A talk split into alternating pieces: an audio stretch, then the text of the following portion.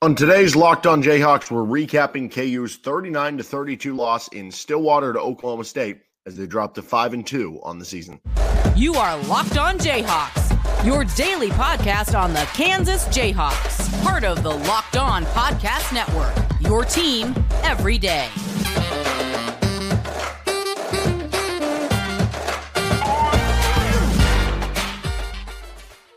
I'm Derek Johnson. You can hear me as well Monday through Friday from 3 to 6 p.m. on KLWN in Lawrence with Rock Chalk Sports Talk. Thanks for making Locked On Jayhawks your first listen every day, free and available wherever you get any of your podcasts.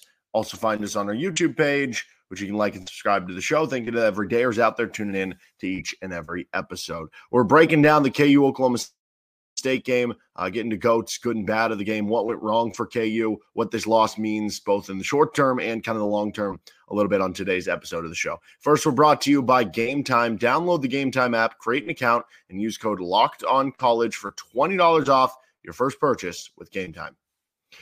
All right, so KU falls thirty nine to thirty two. It was. uh kind of a crappy way to go into a bye week. Um, long term, I think you're okay but I think this game was very telling to me. I kind of said coming in, if KU wins this game, six and one going into the bye, it feels like to me you are that type of team that's I don't know, maybe going to win nine games. At the very least, you would think eight.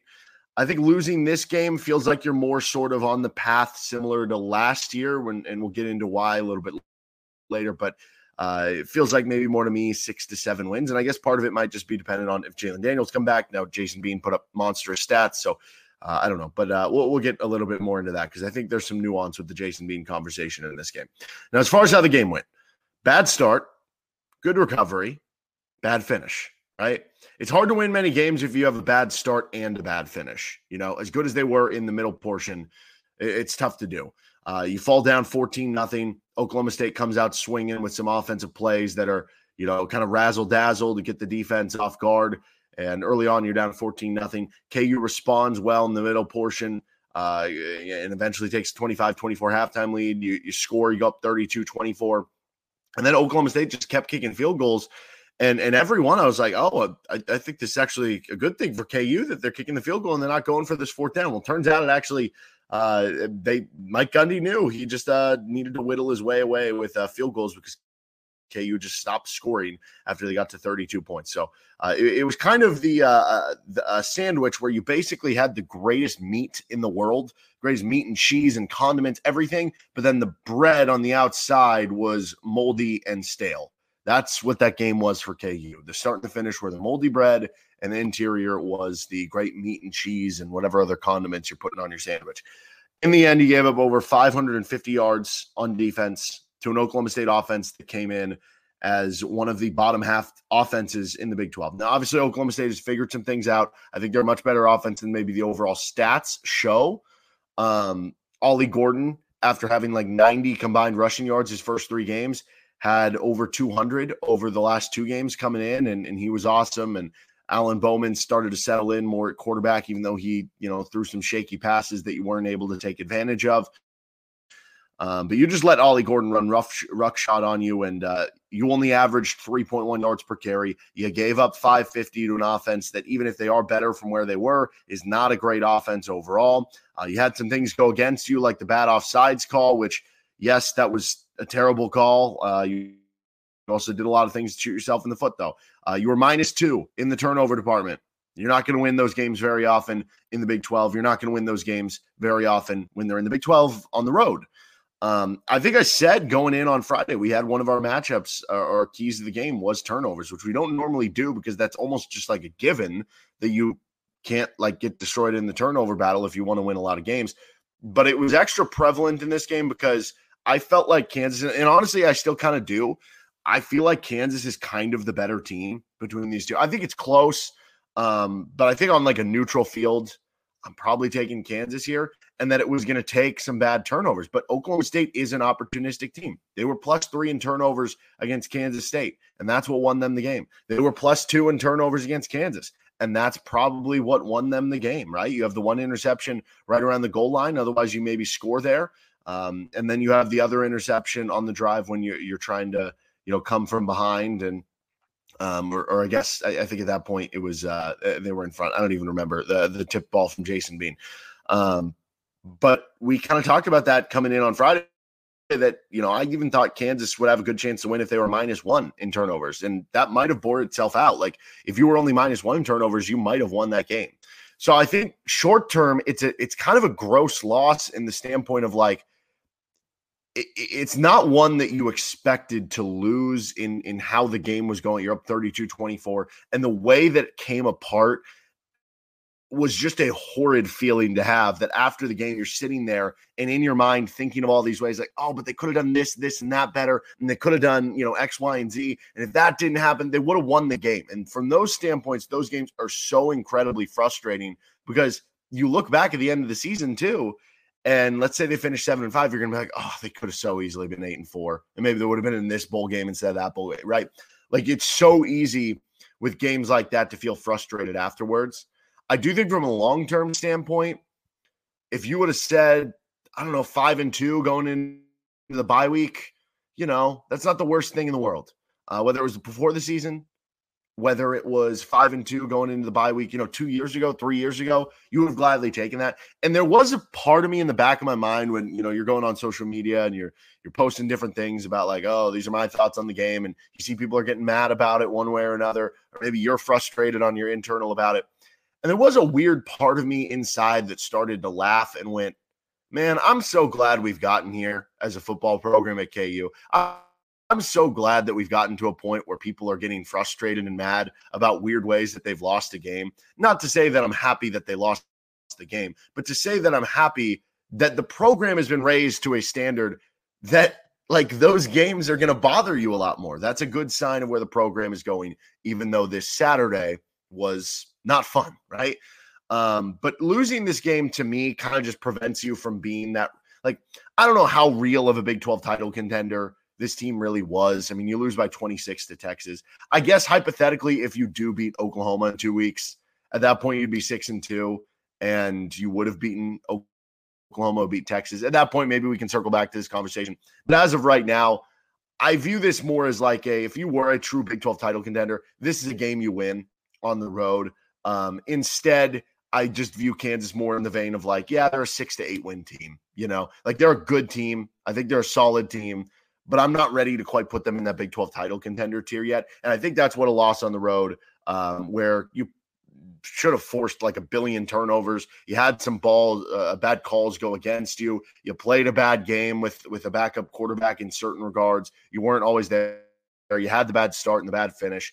With all that context, it's not a bad loss. This happens in college football all the time. That's why college football is great. Teams lose on the road. Louisville just smashed Notre Dame uh, a week ago. They lose on the road by 17 at Pitt. It's really hard to win on the road in college football. Kansas hasn't won two Big 12 road games since 2007. Now that partially speaks to the ineptitude of of where the program was before Lance Leipold for you know a decade plus, but that also speaks to how hard it is to win on the road.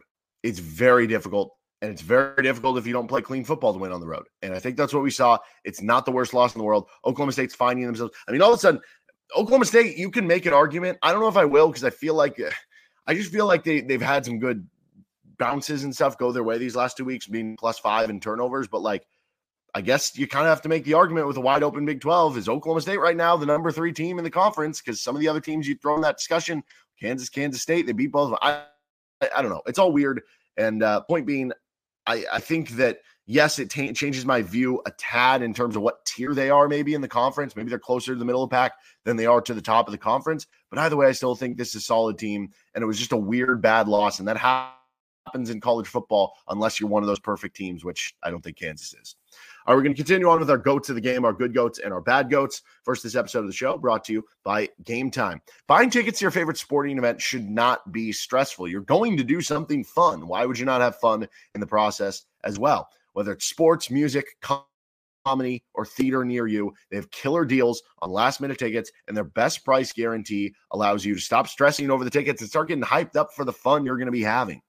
I love using game time. I use it all the time for buying tickets, whether it's Chiefs games or you know KU games, whatever it is, because I love the interface. You get to easily see right there where all the tickets are, where your view of the stadium is. You can like move your phone around and it shows you the views of the side as you're going. And on top of that, you can even switch to like the stadium view and you can be like, okay, I, I want to see how much the tickets are in, you know, section 100 or this section or that area of the field, and you can see what the cheapest tickets are in each section. Section. It's it's super easy, and it, it feels like it's just made for the ticket consumer. They have their lowest price guarantee, event cancellation protection, job loss protection, and more. Get exclusive flash deals on tickets for football, basketball, baseball, concerts, comedy, theater, more. Game time guarantee means you'll always get the best price if you find tickets in the same section and row for less Game Time will credit you 110% of the difference. Snag the tickets without the stress with Game Time. Download the Game Time app, create an account, use code Locked On College for $20 off your first purchase. Terms apply. Again, create an account and redeem code Locked On College for $20 off. That's download Game Time today. Last minute tickets, lowest price guaranteed. We're also brought to you by Prize Picks. Prize Picks is super fun. I've been having a ton of fun, whether it's with the MLB playoffs, NFL, or college football Saturdays you just pick between two to six more or less on things. So I'm talking more or less on, you know, uh, Justin Verlander's strikeouts or more or less on Patrick Mahomes passing yards, more or less on Jason Bean rushing touchdowns. And you just put them all together and you get different payouts up to 25 to 1 if you go through six. They even have different like flex payout things where you can be like, well, if you only get four of six right, you get this much dollars back. Or if you get four of five right, right? You can kind of customize it to what you want to do. And they have quick withdrawals with easy gameplay and an enormous selection of players and stat types are what make prize picks the number one daily fantasy sports app. I'm telling you, they have so many things they've thought of all around the country. It's not one of those where it's just like, ah, we only have the, the players from the top games. They have like everything in there.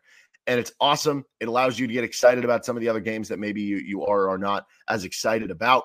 Um, so you can personalize your experience and you can do that at prize picks. Go to prizepicks.com slash locked on college and use code locked on college for a first deposit match up to $100. That's prizepicks.com slash locked on college with code locked on college for a first deposit match up to $100. Prize picks, daily fantasy sports made easy. On to our goats of the game. We'll start with our good goats. Uh, Oklahoma State blowing coverages. That was nice. I I feel like it was kind of a because the KU rushing game did not get going. 91 rushing yards. Now, part of that was you know some some sacks and, and negative running plays you had from Jason Bean. You also kind of abandoned run uh, on the final drives of the game.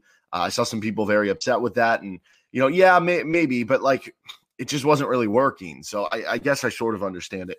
Um, 3.1 yards per carry, 91 rushing yards. It wasn't really going for KU. Again, though, it, it has been your bread and butter, so you typically tend to lean on that. Um, but I, I don't know if this was just a product of Oklahoma State overemphasizing the run game because, again, they held you down in rushing yards. That was by far KU's worst rushing game of the season. And maybe they were spending so much forward that it allowed you to have some of these blown coverages. I mean, think about among Jason Bean's stats, how many of them were just wide open blown coverages? The Mason Fairchild touchdowns, the uh, uh, Quentin Skinner like being wide open on some of the touchdowns. Uh, Trevor Wilson kind of beating guys like down the field. That that I don't know if that was more blown coverage or him just like out speeding them probably. But yeah, man, Oklahoma State blown coverage that was very helpful for KU, and, and I I think it was again going back to the running game. a big part of it was because of how much attention they put on you. So I don't think it was all like just them making mistakes. I think it was them making mistakes that were induced by what you do. Uh, Quentin Skinner gets a good go here. I'm, I'm going to have a bunch of receivers because of this. Two catches, 91 yards, two touchdowns. Uh, Mason Fairchild, five catches, 95 yards, two touchdowns. And Trevor Wilson, four catches for 86 yards and a touchdown. Uh, I, I, I, considered not having Wilson on here because I thought on the uh, first interception that Jason Bean threw right around the goal line, I thought Wilson could have done more to try to break up the pass. Even if you have to get an offensive pass interference, even if you have to tackle the guy do whatever you can, play DB there on that ball. And he ended up not doing that. Um, it was underthrown by Jason Bean, so it's not all on Trevor Wilson, but I thought he could have done more of that. I, I still thought overall, although he had a good game, and you know, Trevor Wilson has shown to have a great connection with Jason Bean, and he's had a great season so far. Punt return a couple weeks ago, uh, catching touch uh, touchdown here, so he gets on here. LJ Arnold five catches for 68 yards. Was unfortunate. He went down at one point with the ankle injury, but then came back, had another catch in the second half. So uh, you hope that he's all good and uh, the bye week will treat him right. right. And then Jason Bean uh, in the first half. I have Jason Bean in the first half on my good goats here. In the first half, he had, I think it was like 270 passing. Um, he had four touchdowns, no interceptions. He was playing an electric game. He helped Kansas put up 25 points in the first half. Jason Bean in the first half gets a good goat here. All right, on to the bad goats. Jason Bean in the second half. So Kansas only scored seven points in the second half.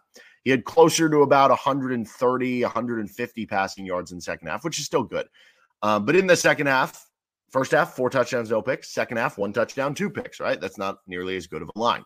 Now, beyond that, KU had four straight drives in the second half once you got to the 32 point mark without points. And all of them, I mean, eh, when it, after Oklahoma State kicks the field goal to make it 32 27, you're like, okay, if we score a touchdown, it's a two score lead. Okay, you don't. Then they go down, they kick a field goal. It's like, oh, it's 32 30. If we score a touchdown, make the PAT again, we have a chance to make it a two score lead. And then eventually they take the lead. And it's like, all right, here you go. Like, you got to get this. And then you have an, uh, right, you just weren't able to come through in the key moments there in the end. And I think this is where we see the difference between Jalon Daniels and Jason Bean. Um, it seems like most games you've had Bean, there is just a rut that you have for two, three, four drives. In the case of the Texas game, it was seven straight drives without a first down, where you just kind of sputter, where you can't really do much. You can't really ignite right? Right. Like it feels like it's all or nothing, basically. Um, and that that might not as, be as much the case without Jalon Daniels. Um, like that was the case last year versus Baylor. Last year versus Baylor, first half he sputtered. This year against Oklahoma State, he sputtered in the second half. Against Texas, he sputtered seven straight drives. It feels like that's kind of just the difference there. It's just quickly momentum can kind of turn. And overall, if you said that your backup quarterback would have 400 passing yards with five touchdowns, obviously it's a great game. Obviously, you would have taken that coming in. I think all things considered, it is a solid game for Jason Bean. I obviously knocked out, you know, if I if I was putting Jason Bean together as a full performance, it's still a thumbs up, but I couldn't quite get it all the way into good goat. And I think all things considered, because of that, when you take into account that a majority of the touchdowns were just blown coverages, like I, I do think it is important to have that conversation there um, and less maybe about something KU was doing. Because how many of the touchdowns were just blown coverages? Three of them, I think. And, and when you view it that way, and you're like, it was less about Jason Bean, you know, making this unbelievable play or this or that. It was more about Oklahoma State messing something up. I think it is fair to say that you needed a bit more from Jason Bean in this game, especially in the key moments. And because of that, I think it further goes into the idea of what Bean is he's a solid middle tier quarterback in the Big 12. Because what do those guys do? What do kind of your middle tier quarterbacks do? They have moments where everything looks great, and they have other moments where it doesn't. So KU's still very lucky to have Jason Bean. He's a good quarterback overall. And he had a good game overall. Like I said, thumbs up overall. But when you have tighter margins for error with the backup quarterback, with a little more inconsistency at the position, you can't struggle that much on defense, which they did. You have to run the ball better, which they didn't. You can't have weird fluky things happen against you, whether it's like the ref call that went against you or some of the turnover stuff, which you know that that was directly from Bean. It just wasn't a clean enough overall performance, not a physical enough overall performance, and, and even through that all, you almost won on the road, but uh, in the end, not enough. Uh, clock management gets a bad goat here. Um, I thought maybe this goes back with Bean. So if you remember, KU had a fourth and one on the drive where they really needed it after a nine yard pickup by Devin Neal. And that was the play where I was a little surprised they didn't run the football. Now, you also burned a timeout right before you ran the fourth and one. I think if you have Jalon in there or a quarterback that maybe you trust to get into the right play a little bit more, you don't burn a timeout there. And if you think about it, you end up getting the ball back with 15 seconds with basically a Hail Mary try down seven if you have that extra time out there before you get stopped on the fourth and one, you get the ball back with 55 seconds instead of 15 seconds. And instead of it being a scramble drill to get a Hail Mary, it's maybe we do have a, uh, enough time to at least make something happen here. So yeah, that that was not great. Uh, tackling and overall defense gets a bad goat here. For what I, it's worth, I, I think you did see Um, the pass rush struggle a bit in this one, but I think that was more injury related. You missed a ton of tackles, and there were a ton of like one play where I think Ollie Gordon, I, I think it was the drive they ended up taking the lead. Ollie Gordon like jukes, and it literally knocked Rich Miller over without touching him. That was kind of indicative of the day of KU football tackling all, all day long. Uh, but yeah, I mean, every everything was not great defensively, whether it was coverage, stopping the run, pass rush. You only ended up with four tackles for loss, one sack. And uh, like I said, I think KU's pass rush falls into a different category just about injury. Austin Booker playing through injury, uh, Jereme Robinson playing through injury, Hayden Hatcher being injured, and and you know a bunch of the defensive ends that are playing hurt. I think it limits performance a tad. So good week for the bye week for the defensive end position. The outside option plays, those were not working at all. That gets a bad goat here. Uh, that was the first half. It just felt like minus two, minus four, minus seven on a bunch of the plays. Kicking game, gets a bad goat here. You cost yourself basically three to four points from the PAT game. You have the one that was blocked, you have the one with the bad um, uh, snap, and then because of that, you end up having to go for two on one of them, and you don't get it. So realistically, that's possibly three points, maybe four, that you cost yourself in a game where it was very tight on the road. You can't do that. Uh, also, turnover luck and near turnovers gets a bad go here. Oklahoma State's fortunate they didn't turn the ball over. They obviously had the fumbled kick return that they ended up recovering. They had the near pick six by Cobee Bryant. I mean, that very much could have been the difference in the game, too. And it wasn't just a near pick six by Kansas. They ended up getting a field goal on the drive. So that might have been a 10 point swing. And Bowman had like two or three other dangerous throws that easily could have been intercepted by Kansas, but weren't for whatever reason. Just one of those days where the ball wasn't, you know, going your way. Sometimes that happens with turnovers. Uh, Bowman was very fortunate not to have an interception, played a good game overall, but you know, he gave KU a couple chances and they just couldn't take advantage of them. Whereas Oklahoma State did take advantage of the couple of interception chances. Like honestly, I feel like Bowman threw more interception worthy throws than Jason Bean did, but Oklahoma State took advantage of them more, and Bean ended up with two more interceptions, which is uh, pretty crazy. Right, we're going to continue on with what's next. First, this episode of the show is brought to you by Athletic Brewing Company. Your game changer of the week is brought to you by Athletic Brewing Company. Much like I guess I, I, don't know. It's it's always hard when we pick these when uh, they lose the game. But what easily could have been the game changer of the week, I think, was uh, when Mason Farrell leaked through the defense because that really got the uh, offense going on the the blown coverage there. Athletic Brewing Company has completely changed the non-alcoholic beer game. They make non-alcoholic beer that actually tastes good. It, it felt like the Bean to Fairchild connection was one that, that went back to last year and, and continued on so far this year, and, and that that got Fairchild going. It got the KU offense going. Their brews are great tasting and award winning. And with Athletic Brewing Company, they beat out full strength beers in global competitions. They brew over 50 styles of craft non alcoholic beer, including IPAs, sours, Goldens, and more. You can find Athletic Brewing Company's non alcoholic brews at a store near you or buy online at athleticbrewing.com. First time customers can use code locked on to get 15% off your first online order. That's code locked on. On L O C K E D O N at checkout for 15% off at athleticbrewing.com. Near beer, exclusions and conditions apply. Athletic Brewing Company fit for all times. Finishing things up, early look at what's next. Obviously, it's the bye week for KU. Um, you got to get your guys healthy. We talked about the defensive ends, uh, maybe Jalon Daniels. I don't know. I, I'm not. I'm not expecting Jalon to be back for the OU game. We'll wait and see. Two weeks is a long time. Hopefully, he is.